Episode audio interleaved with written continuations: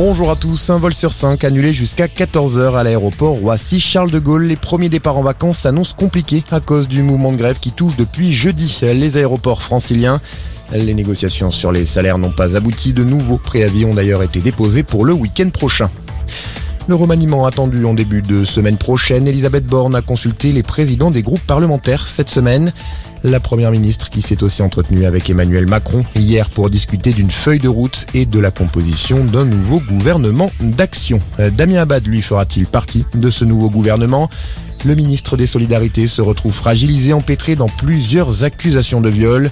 Des accusations qui mettent la majorité dans l'embarras. Sur BFM TV, Marlène Schiappa juge extrêmement difficile que Damien Abad puisse rester ministre. L'ancienne ministre chargée de la citoyenneté a notamment remis en question l'efficacité du ministre dans ses fonctions alors qu'il se consacre à sa défense. Dans l'actualité, également la guerre en Ukraine, une journée de deuil décrétée aujourd'hui dans la région d'Odessa après les bombardements nocturnes sur des immeubles qui ont fait plus de 20 morts. Volodymyr Zelensky dénonce un acte de violence conscient et délibéré de la part de Moscou.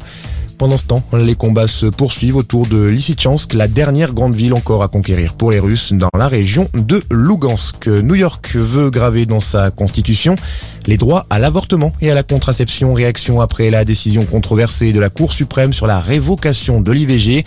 Une nouvelle manifestation pour le droit à l'avortement est d'ailleurs prévue aujourd'hui à Paris. Les manifestants se donnent rendez-vous en début d'après-midi dans le 7e arrondissement. Un premier test match réussi pour le 15 de France. Les Bleus se sont imposés 42-23 ce matin au Japon. Dans le cadre de la tournée d'été, c'est leur 9e victoire consécutive. Et puis départ imminent pour la deuxième étape du Tour de France. Les coureurs poursuivent leur chemin sur les routes du Danemark. C'est le Belge Yves Lampart qui s'élance avec le maillot jaune. Voilà pour l'essentiel de l'info. Passez une excellente journée.